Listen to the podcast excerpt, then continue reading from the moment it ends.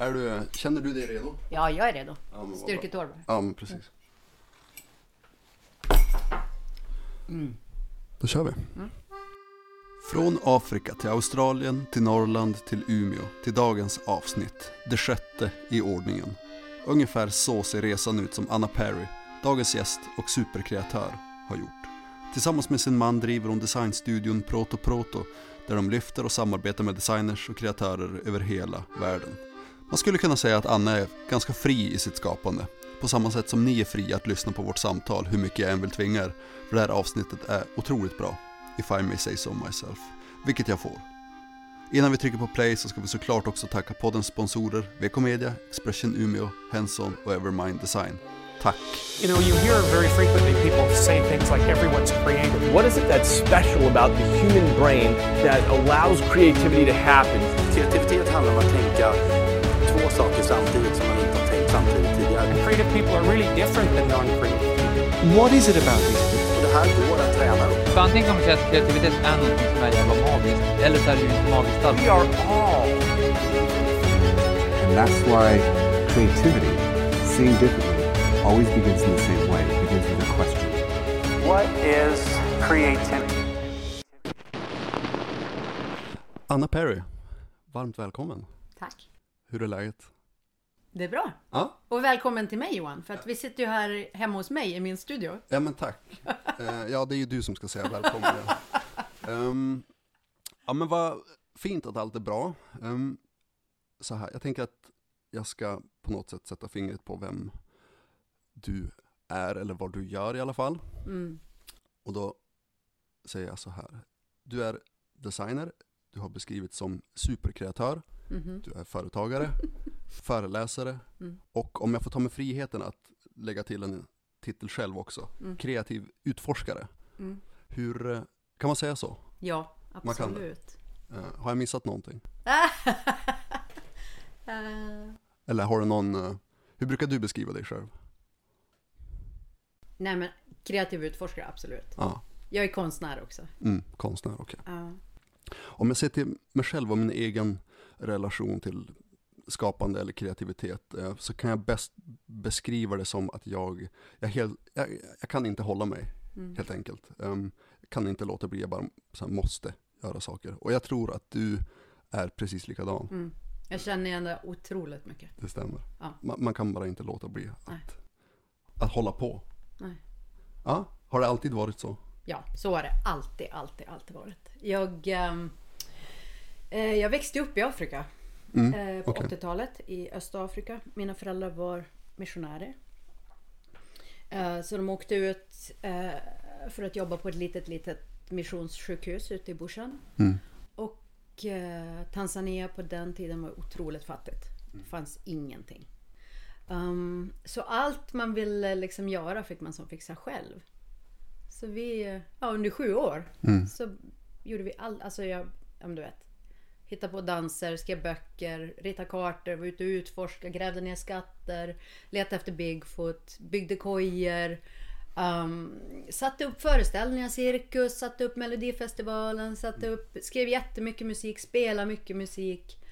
Um, det var som en helt bara nonstop kreativ barndom. Mm. Det känns väldigt mycket som så här, men en bra början i hela do it yourself-kulturen nästan. Ja. Ehm, ja, men det är ju din bakgrund lite snabbt i alla fall. Hur skulle du beskriva din resa fram till idag? Vad har du gjort och inte gjort? Eh, jag tänker att om vi på något sätt ska djupdyka ner i vem, vem du är. Mm. Vad, vart, vart börjar vi? Det var ju liksom grund, ja, det grundades ju alltihopa där. Mm. När man när man fick göra allt, allt kul som skulle hända fick man som gör själv. Och sen när jag var tonåring flyttade vi tillbaka till, till Luleå och då skrev jag väldigt mycket. Jag skrev jag, du vet, förslag på romaner och noveller och poesi och musik och allting. Och sen, men sen började designskolan. Och ehm, eller det stod egentligen mellan arkitekt, journalist och designer. För det var ju, det var ju på något sätt så skulle det så skulle jag skapa. Mm. Ehm, och det blev industridesign som jag pluggade i Lund. Mm. Um, och eh, tog ett utbytesår i Australien. Blev kvar i Australien. Eh, och det visade sig att industridesign hade jag ju valt därför att på något sätt så ville jag... Jag har alltid, alltid känt att jag ska... Att jag behöver göra någonting för världen. Liksom. Behöver använda eh, mina kunskaper och gåvor och det jag kan till, till någonting värdefullt. Jag är uppväxt i en läkarfamilj där alla är sjuksyrror och läkare. Och, eh, och då är det så himla enkelt att hjälpa världen. För du bara går till jobbet och så räddar du liv. Um, och det har varit supersvårt för mig att förstå liksom, vars det är jag ska, vad det är jag ska göra. Ja. Um, så då började jag jobba som designer i Australien och eh, kände att nej. Det här är inte för mig. Alltså hela designindustrin var inte för mig egentligen. Okej. Och vad, vad för, vilken typ av design pratar du om? Eller vad? eh, Alltså produktdesign? Ja, produktdesign. Ja. Och hela min inställning till produkt, alltså till nya saker är ju... Hela konsumtions... Ja, jag var liksom emot det. Hela min magister, hela min masters gick ut på att försöka, jag bara intervjua massor av människor om, om saker som man hade haft hela livet eller som man hade haft jättelänge och fortfarande använde. Och vad var det? Jag försökte liksom mm, hitta essensen i de sakerna. Vad är det som gör att du har kvar någonting länge? Så att, ja, för att då utröna, kan vi sätta in det i nya produkter som vi skapar så att människor faktiskt behåller produkterna hela livet? Och det här gick ju liksom emot hela industridesign tänket som det var då. Det här var ju början på 2000-talet. Nu är det helt annorlunda. Men då var det väldigt lite liksom framtidstänk och helhetstänk. Och jag var rätt... eh, jag blev desillusionerad och less på hela industrin som det var då och började istället undervisa på eh, designskolor, några olika universitet i Melbourne.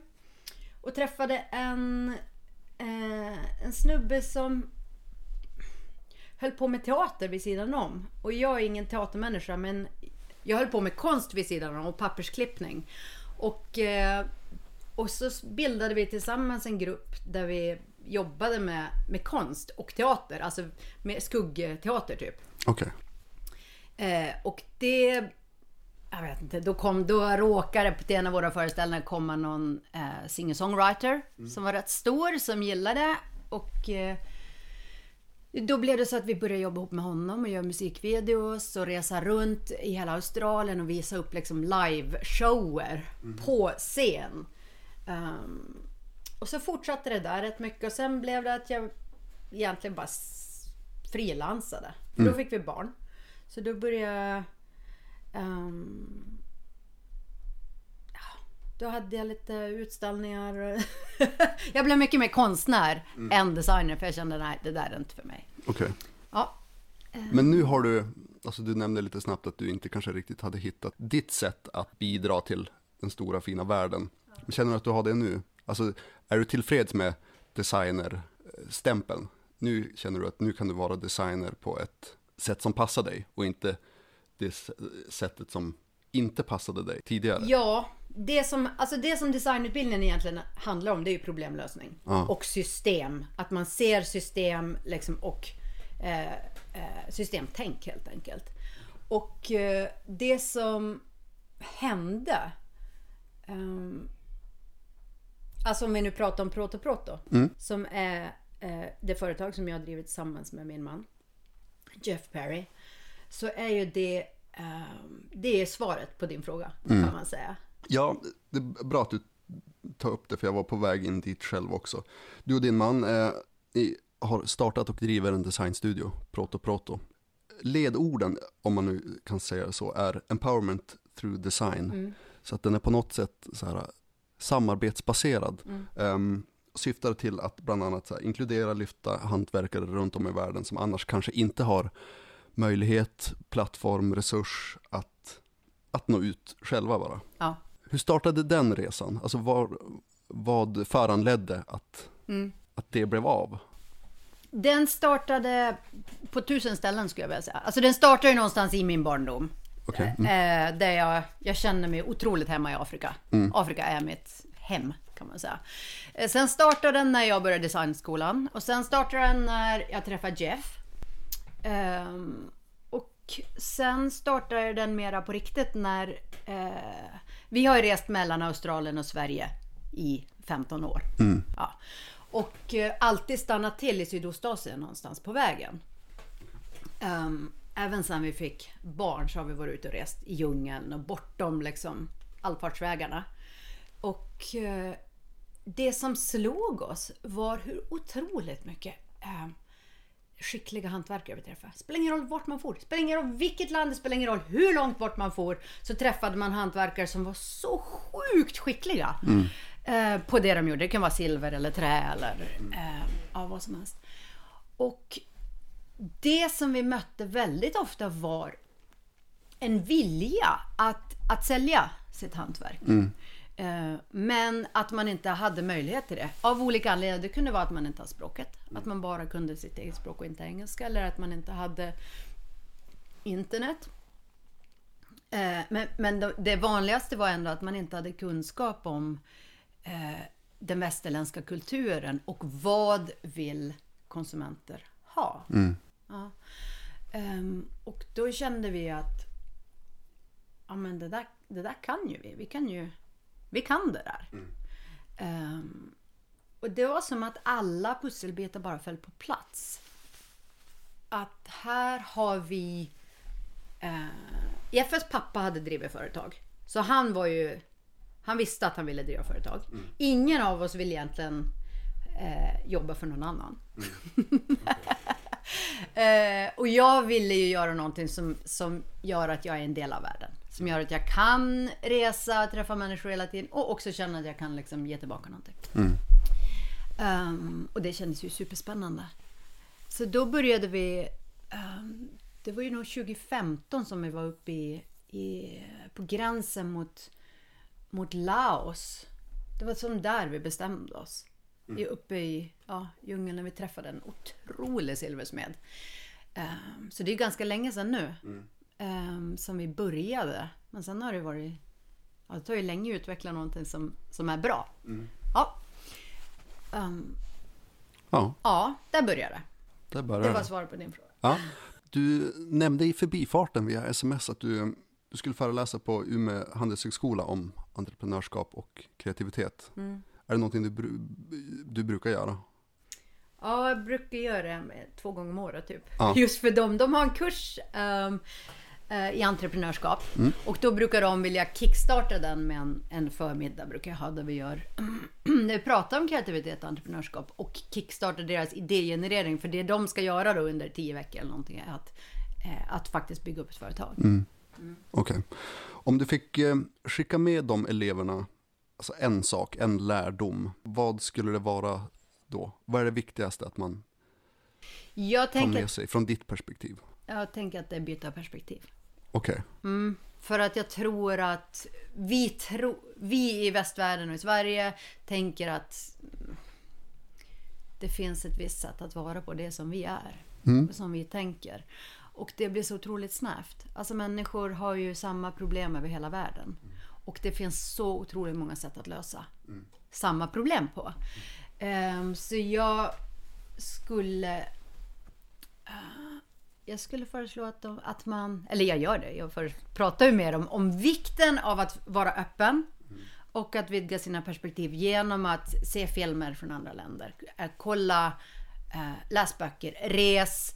Även, även om du stannar liksom hemma i Umeå, se till att du pratar med människor från andra generationer, från andra kulturer. Eh, liksom var nyfiken och sök annan input än än det som du brukar få. För om du kollar på samma tv-serier som alla dina polare, då kommer du ha väldigt liknande idéer. Som de också. Det Och det tror jag är farligt. Ja. En väldigt fin tanke, att kanske inte så här, jaga rikedom i pengar, utan kanske rikedom i intryck. Att bara samla på sig så mycket olika intryck som möjligt. Att det, Ja, alltså entreprenörskap bygger ju extremt mycket på kreativitet. Om du vill, om du vill bygga ett bra företag, då behöver du vara bra på, på kreativitet. Du behöver vara bra på att se nya möjligheter och nya tankar. Och det händer ju, i hjärnan händer ju det när vi har eh, så många eh, och så, så diverse eh, intryck som möjligt. För då kan du göra nya kopplingar. Det är ju så en kreativ idé och en ny idé händer. Så ju smalare din input är, desto färre idéer kommer du ha. Speciellt nyskapande idéer. Ja. Mm, okej. Men om vi vänder på det där då. För du sa att ska man vara entreprenör eller företagare är det väldigt viktigt att man är kreativ. Eller att det är en viktig del i det. Men om man är, om vi vänder på det så att man är kreativ, man är en skapande människa, om man vill göra någonting av det. Hur viktigt är entreprenörskapet då? Står det och hänger på att man är en bra företagare också? Det där är ju världens problem Johan. Alltså. Därför att min spaning är att de bästa kreativa entreprenörerna om man säger. Det är de som är lagom kreativa. Okej, Därför att när du är för kreativ, då är du rätt ointresserad av pengar. liksom, då vill man bara göra sin grej. Man vill ha framgång kanske, om framgång betyder att man får göra mer av sin grej. Men man vill ju inte, alltså... Man, jag har ju, jag är ingen entreprenör. okej. Jag är väldigt ointresserad av allt som är tråkigt. Och när man håller på med för- driver företag då måste man ju så jävla mycket tråkiga saker. Alltså det är så sjukt mycket så här skatt och grejer. Bokföring. Och sälj och bokföring. Alltså du vet, jag gör inte sån skit. Nej. Så jag jag är bara luststyrd och jag är bara intresserad av processen. Mm. Så fort någonting är färdigt då är jag helt ointresserad av det. Och det där är ju jättedåligt recept. Om man ska driva företag. Som tur är har jag ju en man som får göra allt tråkigt. Men han är ju också extremt kreativ. Han vill inte heller göra det som är tråkigt. Så egentligen skulle vi behöva en tredje person. Och jag tror att eh, om du är extremt kreativ.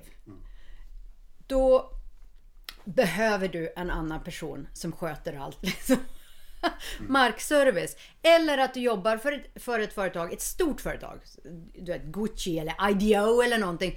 Där, där du får skapa och där, de an, där andra människor sköter det runt omkring. Men problemet med en, en kreativ inkubator som Expression är att kreatör, kreatörer eh, vill ju inte, alltså man vill ju bara göra sin grej. Det är ganska få som är duktiga både på att göra sin grej och på sälj. Eh, och det är ju en match made in heaven när man är det, på riktigt. Men det är inte nödvändigtvis de som är mest kreativa som, som eh, bygger bäst företag. Nej, Det, det är som olika skills, som jag ser det. ja. Ja, men det, det skriver jag helt under på. Det tror jag verkligen. Men ni fick hjälp och stöd av dem att, kanske inte dra igång, men ni fick hjälp att förvalta ert, ert företag på bästa sätt. Kan man säga så? Vad känner du att de bidrog främst med som gjorde att ni kanske fick en extra skjuts? Är det allt det här markarbetet, allt runt omkring? Jag, jag känner lite grann att vi och Expression har växt upp tillsammans. Okej, Ja, vi startade ju typ samtidigt när de startade. Ja. Så det var en väldigt ehm, det var en väldigt annorlunda inkubator då mot för vad det är nu. Så jag kan inte riktigt tala för de som börjar nu.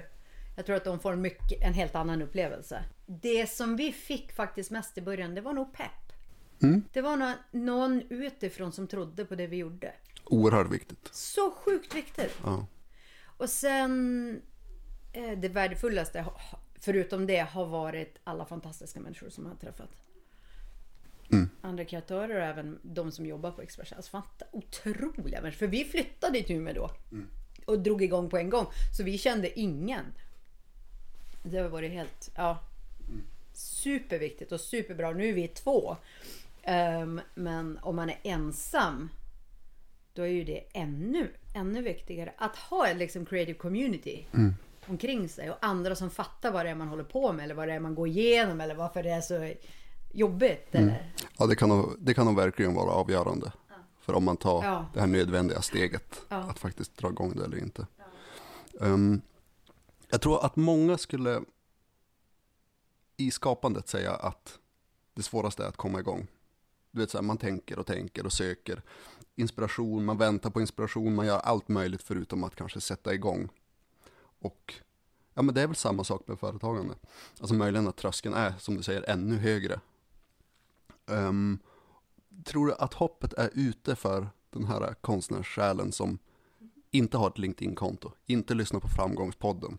Var och hur börjar man när man ska utveckla sitt skapande till en, till en business? Oj, vad svårt. Alltså, för... okej, jag måste backa lite. Mm. Jag kan inte identifiera mig med att det är svårt att starta. Okej, Och att inspiration är... Alltså, för jag har inga problem att Nej. starta.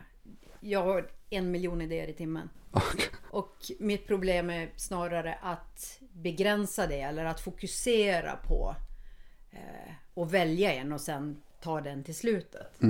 Eh, och så är alltid mitt liv. jag bara börjar. Och det är väl samma med företag. Alltså det är ju inte det första företaget jag har drivit det här. Jag har ju drivit företag förr. Eh, och Men vad har du då tänkt när du har dragit igång? Är nej, men här- jag bara kör. Alltså, jag är ju helt luststyrd Johan. Jag bara kör det jag har lust med. Ja, och sen, Så- det ja, löser sig. Ja, det löser sig. Eller så löser det sig inte, men då kör man ju något annat. Så när... Och hela mitt liv har egentligen varit så. Ehm, och det är ju... Alltså det har ju varit otroligt berikande för mig. jag... Ja, som jag sa till dig innan vi... Ja, när vi snackades vid i morse. Jag är ju otroligt intresserad av kreativitet. Och var den kommer ifrån. Och hur vi utvecklar den. Och ehm, så, så hittade jag en bok om eh, Omo Valley som är eh, eh, ett ställe i Etiopien där Ja men det kallas mänsklighetens vagga. Det var där de hittade Lucy till exempel. Och det, det, det är några av de här sista orörda stammarna kan man väl säga. Och de... eh, De smyckar sig med eh, blommor och frukter och de målar sig med vit lera och röd lera i ansiktet och de liksom dekorerar sig bara för att det är kul. De har inga speglar så, så man speglar sig i den andra människan. Så du ser på, ja, jag skulle se på din reaktion hur jag ser ut liksom. Eh, och den här liksom, jag vet inte, den här spontaniteten och glädjen i att bara skapa för skapandets skull och inte för att man ska sälja en produkt. Det är otroligt, det attraherar mig otroligt mycket. Och jag tänkte, ja, jag måste få dit. Ehm, och lära mig av dem. För jag känner att jag har en otrolig aptit på att förstå kreativitet. Ehm, och, där, och jag ser den ju mest när jag reser i länder som inte är så utvecklade. Och där, man, där det inte finns så mycket pengar. I slummen till exempel i, i Afrika.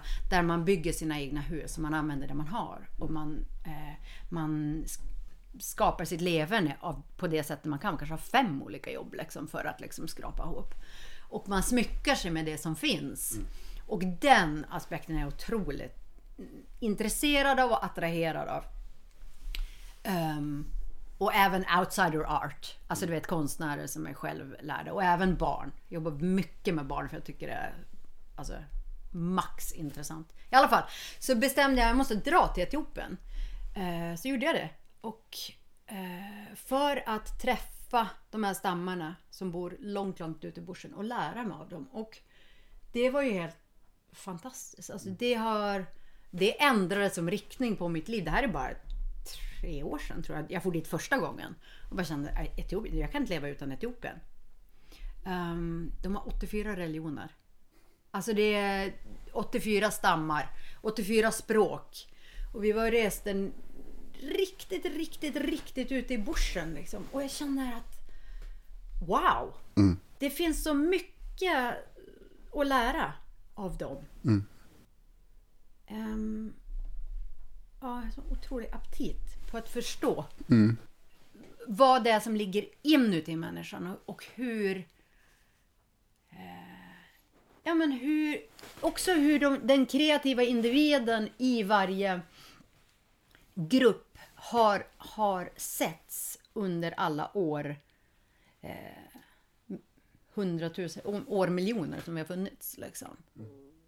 Den som liksom kom på nålen så att man kan börja sy ihop hudarna. Och ja, men du vet.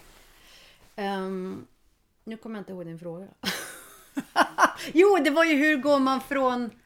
Ja, alltså var och hur börjar man om man vill utveckla sitt, Till företag? ja. Från att sitta på sin kammare och skapa och vara peppad på det till att faktiskt försöka ta det vidare. Men om jag ska läsa in någonting i allt det du sa så eller om jag får gissa ditt svar så skulle nog du säga kanske, kör bara. Ja. För, för du känns ju lite så, att det är, det är så du har gjort och det, ja alltså det, ibland funkar det, ibland funkar det inte men Ja, kreativitet är ju jättemycket risktagande. Det är ju det. det. Alltså det krävs mod. Ehm, och det krävs ja, men mod att gå sin egen väg och att våga förlora. Men mitt råd skulle väl kanske vara att börja litet. Alltså börja med att köra på sidan av. Börja med att eh, ja, men testa på lite. Ta en dag, ta ledigt en dag i veckan från ditt vanliga jobb. Och, och bara börja så liksom. Amen. Ehm, vi har ju hunnit prata ganska mycket redan om kreativitet och säga ordet rätt många gånger. Vad är din definition av kreativitet? Vad skulle du säga att det är? Vad betyder det?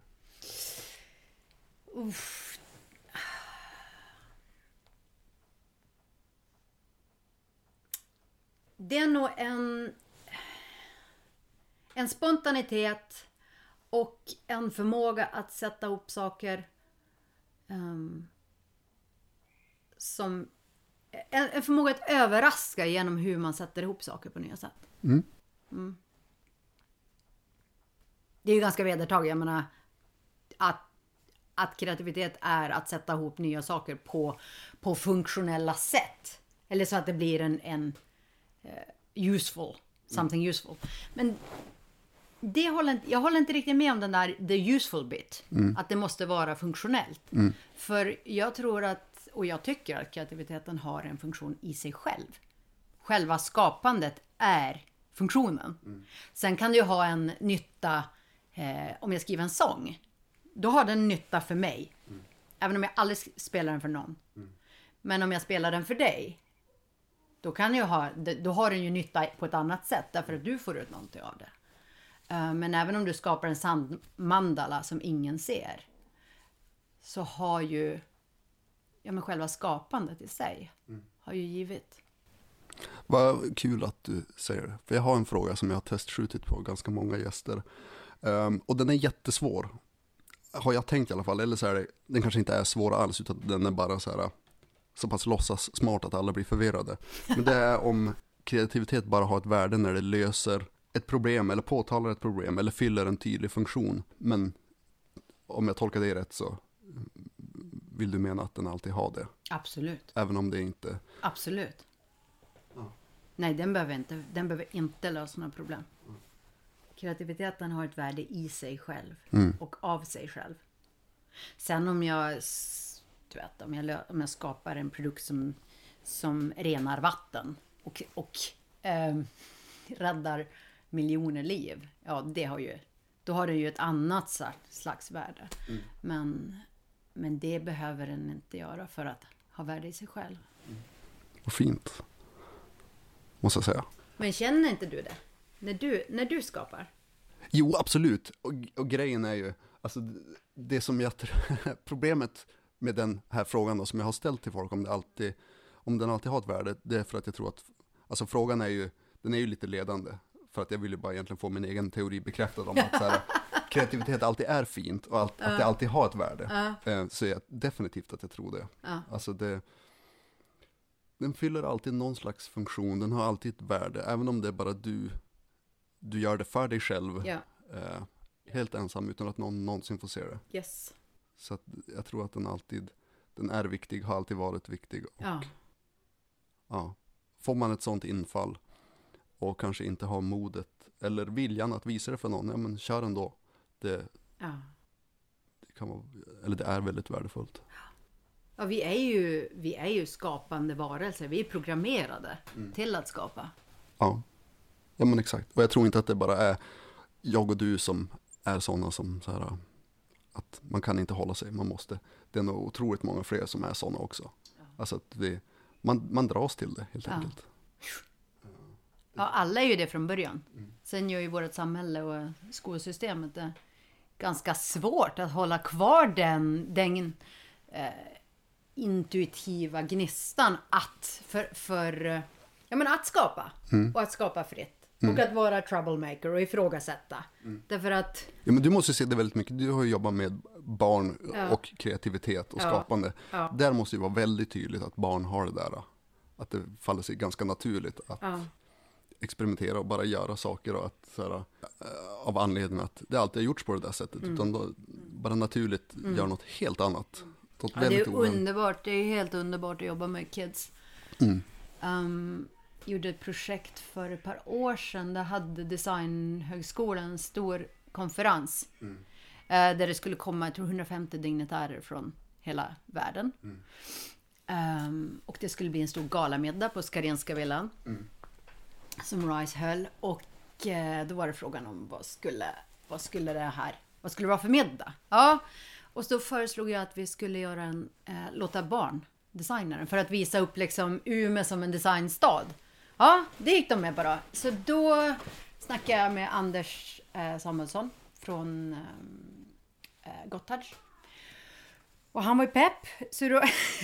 ja, bra sa jag, för det här var ju bara ett, ett par veckor innan. Det var jättekort deadline. Så drog jag ut det i, till en förskoleklass med sexåringar. Så hade jag med mig, hade jag gjort en sån här meny. Stod det så här meny på framsidan. Och så sa jag så här, jag är här idag därför att eh, det är så här att det, kommer en konfer- det ska vara en konferens med jättemånga viktiga personer. Och kocken. Och det, och det kocken ska servera är framtidens mat. För det hade vi som bestämt att det skulle vara det temat. Um, men igår så ringde kocken mig och så grät han. Och så sa han, Anna jag vet inte vad jag ska göra. Ja, varför det då? sa jag. För, för han hade ju den här menyn då, med meny i framtidens mat. Varför det? Varför gråter du? sa jag. Och då öppnade han upp den. Och så öppnade jag upp den så att alla de här sexåringarna såg. Och så var den ju helt tom inuti. Oh! Oj, den är tom! Ja, jag vet den är tom, sa jag. Därför att den här kocken, han vet inte vad, vad man äter i framtiden. Ja, men det är lugnt, sa jag. Det är lugnt, för jag känner några som, som, som kan hjälpa oss. Och det är därför jag är här hos er idag, för att ni, ni är ju framtiden. Eller hur? De bara, ja, vi är framtiden. Ja, vad äter man? Kan ni hjälpa till? Vad äter man i framtiden? Ja, det kan vi! Och då hade jag med mig hur mycket material som helst. Alltså bara skräp, sånt som jag samlar ihop från industrier, du vet. Överblivet plast och sugrör och tofsar och bollar och grejer. Och hällde ut allt på golvet och bara, nu har vi en timme på oss. Ni måste hjälpa till. Och sen tog vi då det som de hittade på tillbaka till, till eh, eh, Gottards. Det var ju, och, och han gjorde om det då till ätbar riktig mat. Så det vi serverade till de här dignitärerna, det var ju ätbara maracas och stekt skuggslem och ja men du vet, sådana här fantastiska rätter som ehm, Som man själv kanske inte hade nej, kommit på. Nej, man hade inte kommit på det. Men för sexåringar så är det inget problem. Det är bara, det är klart vi ska lösa det här. No problem. Medan vuxna hade bara så här, Framtidens mat och övertänkt liksom. Ehm, och den där spontaniteten och tron på sin egen kreativitet som de har när de är så små. Innan det har liksom så här strykits ur dem. Det, det, det blir jag otroligt inspirerad av. Jag känner att jag lär mig så mycket av det. Och, och därför har jag börjat ta den inspirationen. Jag har ju förstått att ja, men okej, det här är någonting som vuxna kan lära sig av och som, som vi kan liksom återlära oss. Därför att kreativitet, alla har ju varit kreativa, kreativa en, gång i tiden. Och alla organisationer vill bli innovativa och vill vara innovativa och det, det behöver vi vara. Och det börjar ju på något sätt med kreativa individer.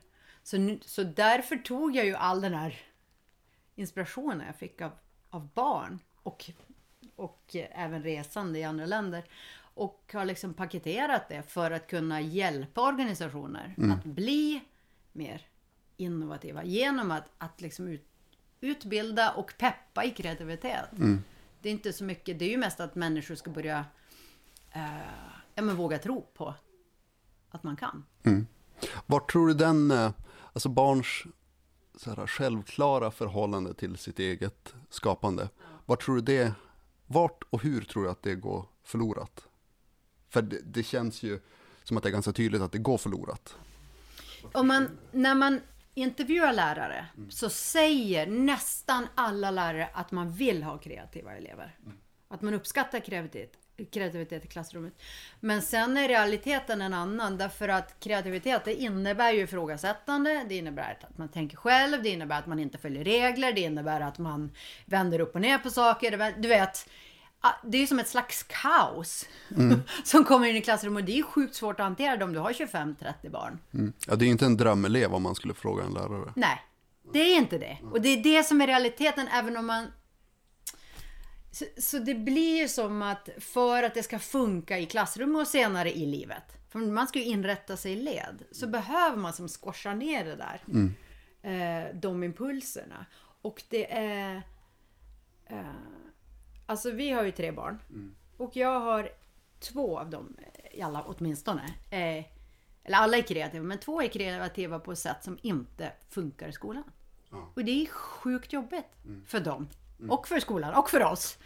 Eh, även om man ser att det här är skills. Du har skills som kommer hjälpa dig otroligt mycket i livet. Alltså du kommer klara det hur, du kommer klara livet. Det är lugnt. Men sen, först ska man klara sig genom skolan med, mm, med det i behåll. Liksom, med självkänslan i behåll. När ingenting supportar det. det är, som förälder är det otroligt frustrerande. Ehm, att skolgången och samhället, är, i Sverige i alla fall, är så smalt. Att det är bara en viss eh, ja, men vissa skills som premieras och som funkar. När egentligen behöver vi ju demokratisera eh, kreativiteten och designutbildningarna till exempel. För att vi behöver allas vi, vi behöver mångfald och bredd. Vi behöver få in alla perspektiv om vi ska kunna lösa den, ehm, den kris mänskligheten är i nu. Jag tror- Alltså vissa skapande människor, ehm, särskilt de som kanske är mest så här, premierade och upphöjda, de nämns ju som kreativa genier. Um, det är ju en, i stort geni är ju så här, någonting man gärna kastar på folk av någon anledning. Eller vissa eh, människor kastas den på i alla fall. Um, vi vill så otroligt gärna tro och tänka att det finns genier där ute.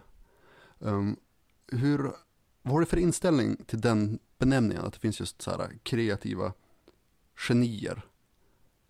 Vad, så här spontant, vad tänker du? Ja, det är klart det finns. Du tror det? Ja. Eller, ja, okej. Vem är ett Eh, kre- inte, inte i den här gudabenådade eh, varianten som man trodde förr. Mm. Att, det, att det finns någon som har fått den här gåvan och ja, så är det liksom. Men det finns ju människor som är födda med, eh, med extrema kreativa eh, förmågor. Och sen så ska det till otroligt mycket hårt arbete. Och att man... Eh, vad heter det? Att man säger nej till mycket saker för att foka på sin gåva eller sin skill. Eh, hårt, alltså många, många, många år av hårt jobb, mycket risktagande, väldigt mycket mod. Ja, men det finns ju många, alltså absolut, det tycker jag. Alltså Beyoncé till exempel. Hennes uh, Black is King som hon släppte nu. Otroligt, alltså vilket, vilket mästerverk. David Bowie, Peter Beard. Det finns, ja, det finns jättemånga. Men det är ju inte så att de... Det är en kombination av eh, skill och mycket hårt arbete.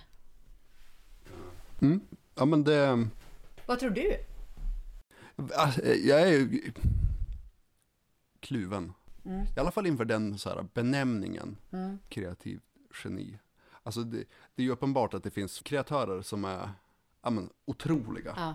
på det de gör. För jag, jag tror, eller jag har haft en teori i alla fall om att den i sammanhang med kreativitet, att den kan vara ja, men så här, nästan missvisande eller skadlig för att det, den sätter en, kanske en så här tröskel på kreativiteten. Att så här, kreativitet är någonting mystiskt. Att Ja, just det. Ja, jag vissa fattar. utvalda Ja. som har har det.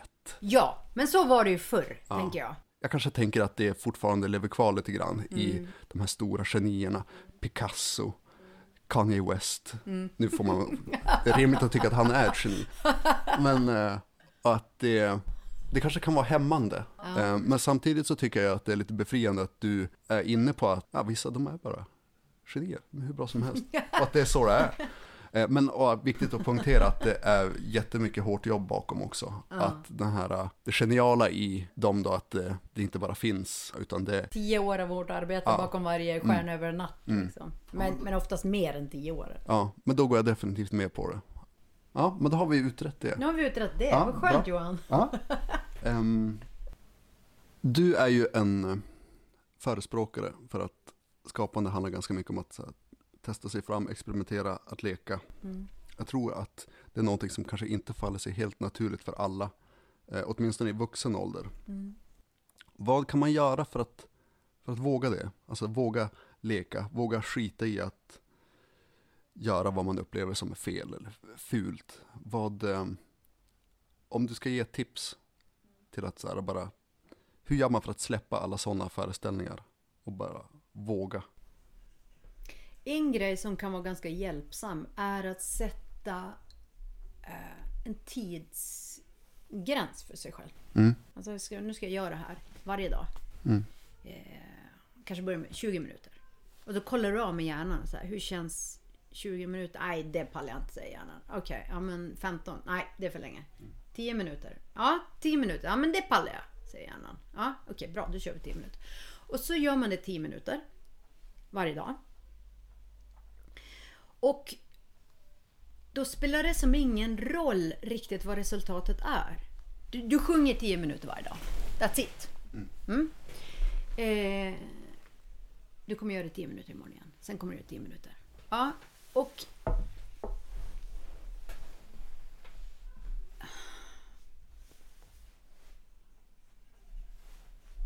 Friheten är att veta att du kommer göra det 10 minuter imorgon igen. Och sen 10 minuter dagen efter. Det är att det spelar ingen roll hur dåligt det blir. Därför att För det är inte resultatet som är Nej. poängen med det. Nej, du kan slänga bort det. Alltså det spelar ingen, du behöver inte spela in det. Du, du bara gör din grej i 10 minuter varje dag. Ehm, om du håller på så efter en månad. Då har du redan sjungit 300 minuter. Liksom. Det är ganska mycket. Då, det som händer är att du kommer ju börja känna eh, du kommer få positiv feedback från dig själv. Tror jag. Och du, då kan du börja inom trygg, där du är trygg. Du kan börja med att skriva eller teckna eller sjunga där du är trygg. När du har gjort det här tillräckligt länge då, då kommer du vilja börja pusha på gränserna. Du kommer börja testa nya saker. Och fortsatt om du gör det här i din ensamhet så är det ingen som kan döma dig. Um, det finns ju något som heter beginners gap. Som är, det är liksom när du börjar med någonting eller när du håller på med någonting ett tag. Skrivande till exempel. Och du vet hur bra du vill vara. Men du är inte alls där. Det är, ju, det är ju jättejobbigt ställe att vara på. Eh, därför man skulle vilja vara så otroligt bra på att göra den, sin, sin grej. Eh, men då är det ju bara att fortsätta som gäller. Det, det är ehm, otroligt vad... Vi, vi tenderar att överskatta det vi, det vi kan göra på en dag men underskatta det vi kan göra på ett år. Och så är det ju. Att på ett år, om du håller på 10 minuter, en kvart om dagen. Det är ju, du får ihop hur mycket material som helst på något sätt. Eller du blir hur duktig som helst på, di, på din craft. Och ehm, jag tror supermycket på det där. På att bara stiga upp, ja men sätt en tid på morgonen, en halvtimme innan alla andra vaknar och du stiger upp och så gör du din grej. Då är det done sen. Ja. Den dagen. Skitbra tips. Alltså, för jag tror att eh, ja, men nyckeln kanske är det där, att det är bara konsekvent att behandla det som så här, tandborstning. Ja, det är något som ska göras varje dag. Det, det är bara så det är. Ja, Och sen göra det. ja. Dag Och då dag kommer dag. ditt självförtroende öka också. I och med att du blir bättre. Och du, börjar, du kan börja experimentera och du vet själv vad du gillar eller vad du liksom, vart du vill pusha det. Jättebra tips. Ja, varsågod. Hur är du med feedback och kritik? Nej, jättedålig. Du är det? Ja! Varför då tror Nej, jag... du? När är det... Varför då? Ja, jag tycker ju att jag är sämst i världen. Okej, Och då vill jag inte höra någon annan säga det. nej, Nej. okej. ja, Och då då? Du då? Ja, Men jag... eh, Med vissa saker är jag nog bra. Alltså jag har ju jobbat ganska mycket och länge med att skriva i olika sammanhang. Så just det har jag ganska lätt för att ta till mig folks åsikter. Och Ja. det är så lätt för folk att ha åsikter där också. Ja, jo, Eh. alla är ju... Alla är ju Alla kan ju skriva. Eh, så att där är det nog lugnt. Men med annat jag gör, alltså som jag var inne på i början, att så här, jag kan inte jag kan inte låta bli att göra lite av varje. Så här, ja, men, spela lite musik, målar och det är nog allt det där andra, förutom min kanske huvudsyssla då, som har varit att skriva. Så är det allt det andra, alltså att när jag målar till exempel, om någon har en åsikt där, där är det nog lite känsligare. Det tror jag. Men jag försöker också tänka att eh, jag försöker analysera så här, men vad är det i all den här, eh, varje gång man får en ja, men, så här, input, feedback eller kritik, vad är det som smärtar i det? Det är ju dels att det, så här, man är rädd för att de kan ha rätt. att, ja. så här, eh, men sen är det ju också att Ja, men ibland kan det kännas som ett angrepp också. Och då tror jag att det är viktigt att tänka att det är inte att man måste särskilja på person och eh, men, så här, det man gör. Att det är inte mig som person de kritiserar. Eh, utan det är i sådana fall någonting som jag har gjort eller skapat som kanske inte de kritiserar dem, men som de har en åsikt om. Och att det är två helt olika saker. Så att jag personligen behöver då inte bli ledsen eller upprörd. Utan det är bara, ja, Det där är ju extremt moget Johan. tack. Men det är också en... Så där mogen är inte jag. Det är också en ambition, jag skulle inte säga att jag lyckas med det heller. Eh, folk, ja, Fast för mig är det väldigt mycket också bero på vem det är som säger. Om det är någon som jag respekterar och högaktar deras eh, åsikt, alltså du vet, Mm. typ min man. Då är det sjukt svårt att ta. Eh, jo, det har du helt rätt i. Men om det är någon som jag tycker är skitdålig på, att, eh, på konst Mm. eller design. Ja, då är det ju bara, ja men. Tur. Alltså ibland kan det vara så här, du vet man har på sig något. Alltså, jag är rätt intresserad av kläder. Så har man på sig något som man bara, fan det här är nice. Mm. Och så kommer någon som man verkligen tycker har dålig smak och bara, "Åh, snygg du är då. Mm. Känner man bara, nej. Jo, men det är klart. Alltså, det är väldigt avhängigt vart det kommer ifrån, vem det kommer ifrån. Men, eh, ja, men det är intressant att prata om, för jag tror att alla dels är olika bra, bryr sig olika mycket. Jag, jag hade en period också då jag vägrade ta till mig av allt. Alltså att Ja. men när någon sa någon komplimang till exempel, då sket jag i det också. För då tänkte jag att ja, men om, jag, om jag tror på alla komplimanger, då måste jag också tro på all Kritik. kritik. Ja. Så om jag bara skiter i Ja, vad folk säger, oavsett om det är bra eller dåligt, så då klarar jag mig. ja. Hur Men- funkar det för dig då? Nej, man blir ju en obehaglig människa. av det. Alltså som aldrig tar till sig av någon komplimang, eller som inte bryr sig av det. Nej. Det var ju också så här, det kanske var en bra ambition, men det, så funkar man ju inte heller. Man kan inte bara borsta av sig allt. Nej. Och jag tror inte jag har någon lösning på hela, alltså man, Nej, men man vet ju att sättet att bli bättre, det är ju att ta till sig kritik. Ja, och det, alltså, jag tror inte man behöver vara bra heller på att så här, ta emot kritik eller feedback. Jag tror att det man kanske behöver vara bra på det är väl att ge kritik och feedback. Att om det är någonting man ska träna på så är det väl det. Säger man någonting till någon, bedömer någonting eller ge- ger någon slags feedback. Att det viktigaste är ju bara att man säger det i så fall. Så ödmjukt Ja. och bra man kan. Och att gör man det, då spelar det ingen roll hur bra den andra är på att ta emot det. Då har man kanske gjort sin del i det i alla fall. Att, förstår du vad jag menar? Mm. Ja. Ungefär så. Men över till något helt annat. Ja. Eh, 11 december förra året så då postade du ett väldigt intressant inlägg på Instagramkontot eh, proto.proto. Det handlade om att prokrastinera. Mm. Det är ju väldigt vedertaget en negativ sak.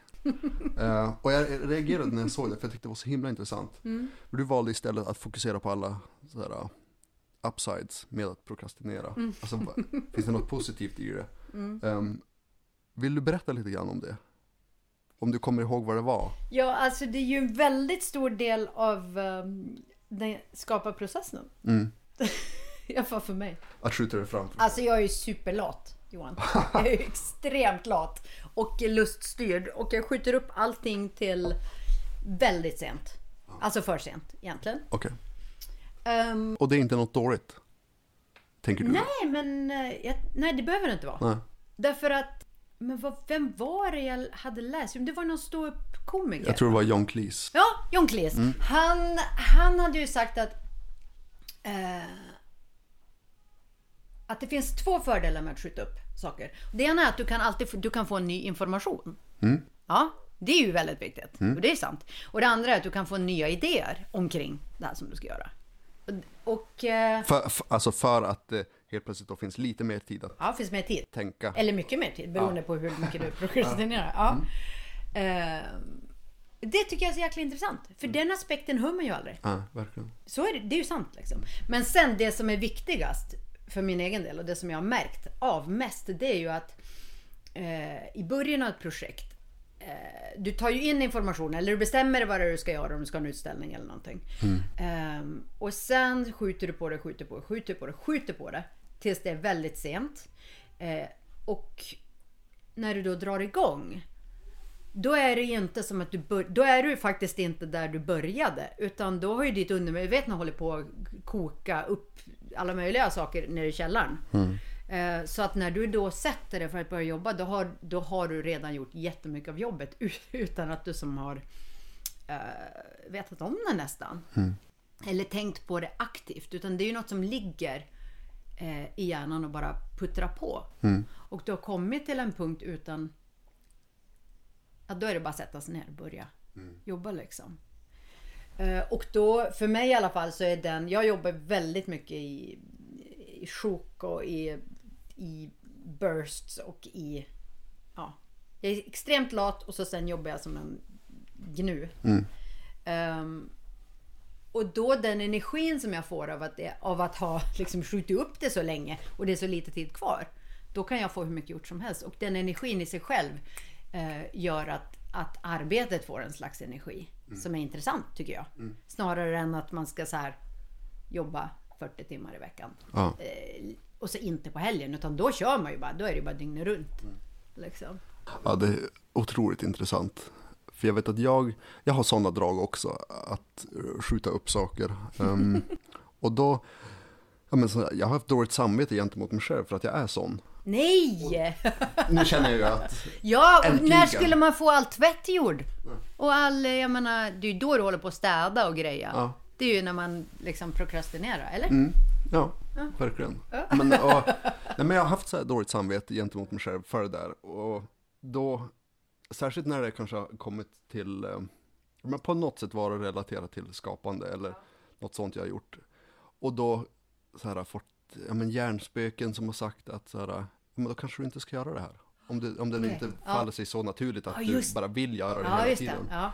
Men då känns det ju helt plötsligt nu väldigt hoppfullt att, att det, in, det betyder ingenting sånt. Utan det här är, det är bara ens metod lite grann. Man är sån. Ja, Och det är superviktigt. Alltså det är jättebra. Johan, det är superviktigt. Det är ju bara din inre kritiker som sitter där inne och säger nej, uppenbarligen var det inte menat för dig att bli skribent. Nej, nej, För då hade du, då hade du ehm, Skrivit hela tiden. Ja, då, då hade du verkligen prioriterat det framför allting. Mm. Ja. Ja, precis. ja, men det är helt lugnt. Ja. Bra, tack. Ja, nu känns det väldigt mycket bättre. Att prokrastinera, det kan ju vara någonting man ägnar sig åt när man ja, så här, inte orkar, när man inte vill, när man inte känner lust eller när man inte känner sig tillräckligt inspirerad. Och just inspiration är också ett väldigt intressant ämne. Eh, det finns flera citat om inspiration. Eh, ett citat som jag vet att vi båda har utsatts för. Att inspiration är för amatörer. Och att är man professionell, ja men då går man till jobbet och så skapar man. Ja. Hur känner du inför det? Du, jag tänker att du kanske inte är en inspirationsmänniska. Nej, nej, nej. Alltså jag, får, jag behöver inte vänta på inspiration. Nej. Jag får inspiration av allt. Du har dina miljoner idéer och sånt. Ja. Jag... Ja, allting. Mm. Väld, alltså jag är extremt visuell. Mm, okej. Och eftersom jag har ögonen öppna hela tiden så, så kommer det bara in. Um, alltså jag var åkte snowboard igår kväll. Och ljuset Johan. Alltså ljuset, på him, ljuset på himlen versus ljuset på de här lamporna i backen du vet. Ja. Eh, Det var en väldigt fin kväll igår, ska sägas. Alltså det var fantastiskt. Och så den här Manchester, du vet första åken då. Mhm. Backen. Och så alla pinnar i olika eh, konstellationer, olika färger. Alltså, du Vinklar, vet, ja. Ja, det är bara, det bara, alltså bara lägger på, lägger in i banken. Ehm, så det behöver jag absolut inte vänta på inspiration. Däremot så... Va? Vad var din fråga? Jag vet jag vet inte om, ens om det fanns en fråga där. Men kanske bara inspiration generellt, hur, om du är en inspirationsmänniska. Ja just det, men jag behövde vänta på inspiration för att börja jobba. För det finns ju många som hävdar att inspiration är nästan kreativitetens typ största fiende. Särskilt hur då? Ja, men för att nu är det så lätt att se vad andra gör hela tiden. Och att man, man blir som en så här inspirationsjunkie. Junkie, Ja, ja. Att, eh, men man tittar för mycket på vad andra gör istället för att fokusera på vad man själv kan göra.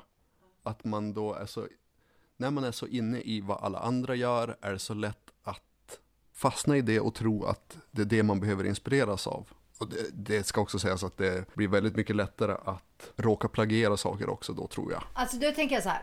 Det är inte inspirationen som är problemet, det är ju självkontrollen som är problemet. Nu när allt, när det är så lätt att bara scrolla igenom Instagram, för min del då, som visuellt. Eh, och du kan se vad alla miljoner andra människor har gjort. Ehm, problemet är ju inte att, att man blir inspirerad där. Problemet är att man inte vet när man ska stanna och sluta. Därför att först blir du inspirerad. Och sen ganska snabbt så övergår ju det i någon slags så här trötthet. Där man blir så här övermättad och alla andra är så jättebra. Jo. Och allt är gjort och jag är inte tillräckligt bra. Och vad är meningen med allt? Och så sen blir man deprimerad. bara Jo, det kan ju lätt bli en smäll för självförtroendet tror jag. För Absolut. att man ser hur jävla duktiga alla är. Ja. Och vad är det då för mening? Liksom? Och då har man ju missat hela poängen. Ja. Ja. Så det jag försöker göra, för det där kan man ju hamna alltså det där kan jag också hamna i. Absolut. Det jag försöker göra är att jag följer ju jättemånga konstnärer. Försöka, de som jag liksom ser mest upp till och som jag blir regelbundet får så här kickar av för jag tycker de är så sjukt bra. Det är ju att försöka förstå dels vad är det i deras arbete som jag inspireras av. Vilken aspekt är det? Och sen försöka se som de ser. Hur, hur ser de på världen? Kan jag, kan jag lära mig något av det eller kan jag ta med mig någonting av det? Och så sen stänga av telefonen och gå och sätta mig. Eh, och jag tror ganska mycket, jag tror alltså självdisciplin det är ju det som gäller på något sätt. Att man som bara lägger bort telefonen och stänger av internet. Och sätter sig och bara jobbar. Eh, och ja, det är ju svårt. Ja, men det är säkert ett jättebra förhållningssätt. Att man också kanske går djup, man tänker ett steg längre Ja. i det där som du gör. Istället för att bara typ, gå in på ett Instagramkonto och känna att så här, ja men fan vad snyggt, Ja. det där vill jag också göra. Ja. Utan istället då också kanske, ja men tänka steget längre så här, men vad, vad är det som har gjort att de har ju just gjort de här valen? Exakt. Exakt. Har du en affärsidé inom de kulturella, kreativa och konstnärliga näringarna och vill utveckla den till ett hållbart företag? Då ska du ta kontakt med företagsinkubatorn Expression Umeå. En av dem som har fått hjälp med att utveckla sin idé är Erik på Momotion som vi nu ska få en hälsning från. Tjaba! Erik Modin från Momotion här. Jag har valt att utveckla min affärsidé hos Expression Umeå. Förutom att utmanas av mina affärscoacher får jag möjlighet att workshoppa med branschexperter, sitta i en kreativ och härlig coworkingmiljö och kanske bäst av allt vara en del av ett större community. För mer info, besök expressionumia.se. Expression Umeå. Creative Minds Unite. Ehm, jag tänker ändå att vi ska prata lite om idéarbete. Ja. Jag har en övning, övning som Marcus på Evermind Design har eh, lärt mig. Ja. Typ ett sätt att värma upp hjärnan lite grann inför så här kreativt tänkande. Det handlar om att man ska turas om att lista fördelar med att ett flygplan flyger upp och ner. Som vi sitter på ett plan och helt plötsligt så eh, vänder planet på sig och flyger upp och ner. Då säger jag en fördel och så säger du en fördel med det då. Ehm, Det är jättekul. Ja, och, och väldigt, aldrig hört. Nej, men väldigt svårt också. Särskilt när man har gjort det några gånger. Eh, har du några liknande övningar du brukar köra, antingen själv eller med andra, för att typ komma igång eller så här värma upp? Ehm, ja, inte för mig själv. Nej. Men när jag jobbar med grupper så har jag en som är som jag kom på själv, som är superbra. Mm. jag, jag visste inte själv hur bra den skulle vara. Men den, är, den brukar jag köra till exempel med Handelshögskolan. Jag gjorde det med 250 studenter på Zoom, över Zoom förra, ja, men för ett par veckor sedan. Och det funkar superbra. Den är superenkel. Papper, penna. Vi har en kattmamma. Eh, som har fem ungar. Hon behöver transportera de här ungarna från punkt A till punkt B. Men hon behöver se dem hela tiden. Nu har du två minuter på dig. så jävla simpel. Och det... Och då så, jag vill ha så många lösningar som möjligt. Helst tio säger jag då. Ah, säger alla. Oh, jättemånga. Ja. Och då kommer de, på två minuter kommer de flesta på någonstans mellan en, två lösningar och kanske sex, sju. Och det som då i princip alla kommer fram till eh, är, eller först kommer på, det är ju hon har dem i någon slags korg i munnen. Eller hon, en liten vagn som hon kör framför sig. Sen de som är lite mer då, kreativt tänkare, de, de mm, lägger till en backspegel. Så hon kan ha dem i någon slags väst eller du vet, bakom sig. Eh, Men sen finns det ju de som Alltså de som faktiskt har mer agile mind. Som direkt bara, ja, men hon, hon ringer en Uber eller hon, eh, hon har en drönare eller hon tar hjälp av en människa som, ja, som på något sätt transporterar de här och hon har kamera på dem. Eller, ja men du vet, head, så här, headcam. Um, och det som, det som är fint med den här övningen, det är att alla kommer på någonting. Och, och eh, sen själva, själva knepet, det är då hur, hur mycket jag boostar dem. För då ber jag att de ska berätta sina idéer. Och då bara öser jag bara max, max bara wow, det är sjukt bra. Det är sjukt kreativt. Alltså wow, ni är ju fantastiska. Du vet, bara verkligen maxar. Eh, för, och det som där är som det ligger, att då får ju hela gruppen en så här skjuts. Och individerna, wow, jag är ju svinduktig på det här. Jag är ju faktiskt väldigt kreativ. Och då, då har man som dragit igång hela allting. Och så sen brukar jag som öka på dem med svårare övningar. Och en som jag gjorde ja, nyligt som är jätte, jätte, så jäkla rolig. Det är ju den här tvärtomövningen. När man som eh, Istället för att nu ska ni designa en, en rese, den bästa resebyrån i världen. Nu ska ni designa den värsta resebyrån i världen. Liksom. För då har du tagit bort, då har du tagit bort eh, prestationskravet. Och på något sätt för att skapa en kreativ miljö behöver du ta bort prestationskravet. Du behöver level the playing field så att alla är, alla är jämn dåliga. Eller jämnbra. Oavsett om du är, om du är chef eller om du är, praktikant. Så är du på samma nivå. Och det är på något sätt det den här kattövningen gör också. Att du använder bara papper och penna så det är ingen som är bättre än någon annan. Utan det är bara väldigt low key material och väldigt straightforward övningar. Och väldigt snabbt också. För när du gör snabba övningar då, då tar du också bort prestationskravet. Då är det som bara komma på så mycket som möjligt. Och så när du har gjort den här eh, värsta restaurangen i världen eller värsta resebyrån i världen. Alltså det är så sjukt kul. Jag är på att skratta ihjäl men du kan ju tänka dig 250 studenter som, skulle bara, som bara öste på med idéer. Om hur, du vet, resorna går ju till i helt osäkra plan. Där man får stå upp i planet till Nordkorea. Utan returresa. Alltså du vet, alltså, jag skrattar så jag på, alltså jag skrattar och skrattar och skrattar. Och sen då har du fått den här skjutsen, att du har fått så mycket idéer i rummet. Och då ber du dem vända på det. Nu. Kan du ta något frö ur det här? Och, och göra det till någonting som är faktiskt nyskapande. Alltså kan, finns det någonting i den här dåliga, dåliga upplevelsen som du ger dina klienter som du kan ta och bygga på? Som du kan vända på eller som du kan på något sätt utöka eller kombinera. Kan du kombinera ett par idéer till att skapa någonting som inte finns idag? Och det funkar ganska bra. Ja. Därför att om du bara ber någon eh, så kom på ett problem och eh, lös det. Det är tråkigt liksom. Ja, men jag tror det genast blir mycket svårare också. För jag har varit nyfiken på hur man på en arbetsplats till exempel skapar så, så här kreativa förutsättningar som möjligt och göra det så enkelt som möjligt att vara kreativ. Ja. Eh, och där finns det nog ganska mycket, alltså det du säger att man eh, tar bort, man som här eliminerar prestationsaspekten i det, utan man bara matar på så mycket idéer som möjligt. Ja. Alla idéer är lika bra. Eh, och ja, Ja, en annan övning som vi brukar göra bara för att liksom belysa det du säger om, Mm. om bra eller dåliga idéer. Det är att den, säg att du och jag ska anordna en fest. Och det är du som är festarrangör och du säger så här, ja men eh, jag tänkte vi kan ha den på, på lördag. Då ska jag bara skjuta ner varje idé. Bara, Nej, lördag är skitdåligt. Eh, Då, då ska jag tvätta håret. Ja okej, ja men fredag då? Ja fredag, fredag är rätt pissig. Och så säger du så här, men jag tänker jag kan bjuda hela min korridor. Så jag bara, nej, åh, fy fan, nej, jag vill inte, de är losers, jag vill inte, du vet.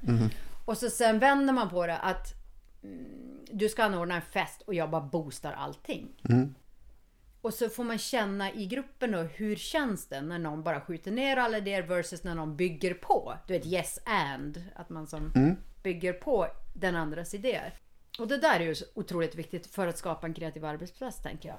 Både hur man bemöter varandras idéer men också att det finns en kultur där risktagande uppmuntras och premieras. Inte resultatet utan faktiskt vilken risk har du tagit. Eh, Där det inte är farligt utan faktiskt premieras att ta en risk. För annars kan det ju inte ske någon utveckling alls. nej. Om alla, om alla idéer måste lyckas. Ehm, I ditt eget skapande och designande, hur vet du när du är klar med ett föremål eller ett projekt eller en produkt? Du har ju berättat att du är ganska så här, men visuell, du ser saker framför dig. Men har du då redan en tydlig bild i huvudet redan från början? Att du vet exakt hur den förmodligen kommer att se ut? Nej, eh, ja det vet jag bara. Du bara Jag vet bara det? vet det, men det är ju inte för att den ser ut som jag hade. Alltså, det är, det är mer process för mig. Okej, Så jag bara har någon slags luddig idé och sen kör jag på och sen är den klar. ja, du bara känner att, Ja, man bara känner tror jag. Mm. Ja. okej. Gud vad skönt. Hur är det för dig? Det beror lite grann på vad, men särskilt om det är någonting som jag, ja, som så här, målar till exempel, när jag börjar måla mer och mer. Och där har jag svårt att känna när jag är klar, för jag vill alltid så här, måla lite till, fixa till. Och sen, ja men, det är inte ovanligt att jag så här, Målar för mycket. målar för mycket och förstör. Ja, ja. Eh, och det, nej, jag vet inte. Nej men det där är väl bara övning också tänker jag. Ja, Eller? att man lär sig att efter ett tag att så här, men nu kan jag nog inte Att sluta. Ja. Om man nu inte är en sån som direkt har en, så här, innan man börjar så har man en supertydlig bild av hur det ska se ut. För då blir det ju ganska Men tydligt. känner du några sådana? Nej. Nej. Nej, nej det gör jag väl inte. jag tror inte heller jag gör det. Eh, nej. nej, men du har rätt. Det ultimata där, det tänker jag är, det är ju dokumentärfilmare. Ja, Alltså som... Ja, man har en idé om den här filmen ungefär ska jag göra. Men sen när du dokumenterar verkligheten, hur kan du någonsin... Alltså du vet, då måste du hela tiden think on your feet. Okej, nu händer det här. Ja, då måste jag liksom, du vet. Det skriver om hela manuset. Det tycker jag är så sjukt spännande med dokumentärfilm. ja. Men och sen, att om, om man ser på det som kanske lite problemlösning. Mm. Om man ska skapa utifrån det. Då är det kanske lättare också att se när man är klar. För när Ja.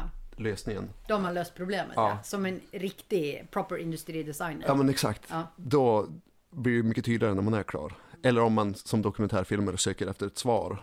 Ja men när man har det svaret, då kanske man är klar. Eller ja. sen Men det är man som ju- best case scenario. Ja. Oftast tänker jag att det blir färdigt för att pengarna tar slut, eller tiden tar slut, eller Lusten. lusten tar slut, eller människan. Du vet, ja. Ja. Jo, jo men faktiskt. Nu har det blivit dags för en hälsning från våra vänner på kommunikationsbyrån Henson. De är verkligen intresserade av det här med västerbottnisk kreativitet och innovation. I de här åtta avsnitten så kommer de att göra korta nedslag i vår kreativa historia. Vi ska få höra om olika västerbottniska innovationer och påhitt som har förändrat världen i både stort och smått på 15 sekunder. Häng med när vi lämnar över till Henson. I ett garage i Burträsk tillverkade uppfinnaren Kjell Lindskog på 60-talet racingbilar för Formel V. Idag har Kjell Lindskog över 300 patent. Ja, ett superfint bevis på den norrländska kreativiteten. Tack så mycket Henson. Vad skulle du vilja addera? Vad skulle du vilja göra mer av? Är det någonting du känner att du... Det jag... Det brukar gå så ganska snabbt från dröm till göra. Mm. Eh, och det som vi kommer göra så fort vi kan ta oss till Australien nu. Du vet när vi har fått vaccin och vaccinpass och eh, flygtrafiken öppnar upp och Australien öppnar sina gränser. Och det. Då, vi planerar att öppna en stor studio Mm. i eh, Melbourne. Och ha Proto, Proto, Proto Projects, båda liksom där inne. Både produktutveckling, eh, ha ett team med designers som jobbar tillsammans och ha en, en lokal dit jag kan erbjuda, där jag kan erbjuda eh, kreativa kurser och liksom utveckling, professionell utveckling för företag. Där jag kan jobba med dem. Eh, ganska, är väldigt intresserad av liksom hosting och det, och det vä- värde... Vad heter det? Värdskap. Mm. Hur är man? Hur, hur tar du hand om människor? Mm. Eh, Så jag, jag ser väldigt mycket fram emot att ha ett ställe där jag kan bjuda in dem och så kommer de dit och så från sekunden du kommer in så är det det goda värdskapet. Liksom, att jag du vet, Mm. dricker gott kaffe och så sen är vi i den här lokalen som är väldigt, väldigt som bara osar kreativitet och som också, där jag också lättare kan se till att det blir en platt struktur. Där det inte blir så här chefen är boss och praktikanten är praktikant utan att alla jobbar tillsammans på, på ett plan. Och att man som har dem i det här modet Mm. eh, för att kunna eh, utveckla innovation inom, och, och kreativitet inom företagen. Det ser jag supermycket fram emot. Och att skapa ett slags em, creative community. Mm. Där vi kan ha, ja men hosta olika kreativa event och kvällar och kanske ta dit utställningar från jag vill gärna knyta ihop Sverige och, och Australien kreativt. Att man tar dit eh, Ung Svensk Form till exempel eller andra designutställningar och, och ja, men att det blir ett utbyte. Mm. Um, ska gärna ha en ja, men någon slags eh, residence. Att vi har en liten lägenhet där också där folk kan komma och, och bo. Du Mm. Där man kan som, ha konstnärer och designers och musiker och, som kommer och, och upplever Melbourne är ju fantastiskt. Det är ju verkligen, verkligen fantastiskt. Mm. Kreativ stad. Så det ser jag ju supermycket fram emot att utveckla den kreativa utmaningen och att, att designa hela det här eh, ekosystemet som Mm. vi hoppas bygga. Ehm, skulle du säga att du har en stil i ditt uttryckssätt? Kan man se på någonting att Jo men det, det, det har jag nog mest Ja. troligt. ehm, i den mån det går att pinpointa, vad skulle du säga att den är inspirerad av? Eh, den är inspirerad av eh,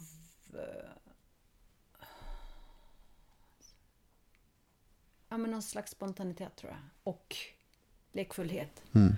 Och det är egentligen det enda som jag... eh, Under ett par års tid så har jag ju ja, men stigit upp klockan sex på morgonen och gjort ett verk varje dag. Mm. Som ett slags konstprojekt. Och mitt enda kriterium för, för mig själv var att jag skulle överraska mig själv på något sätt. Ja. Varje dag. Att jag varje dag skulle skapa något som jag inte hade kunnat göra dagen innan.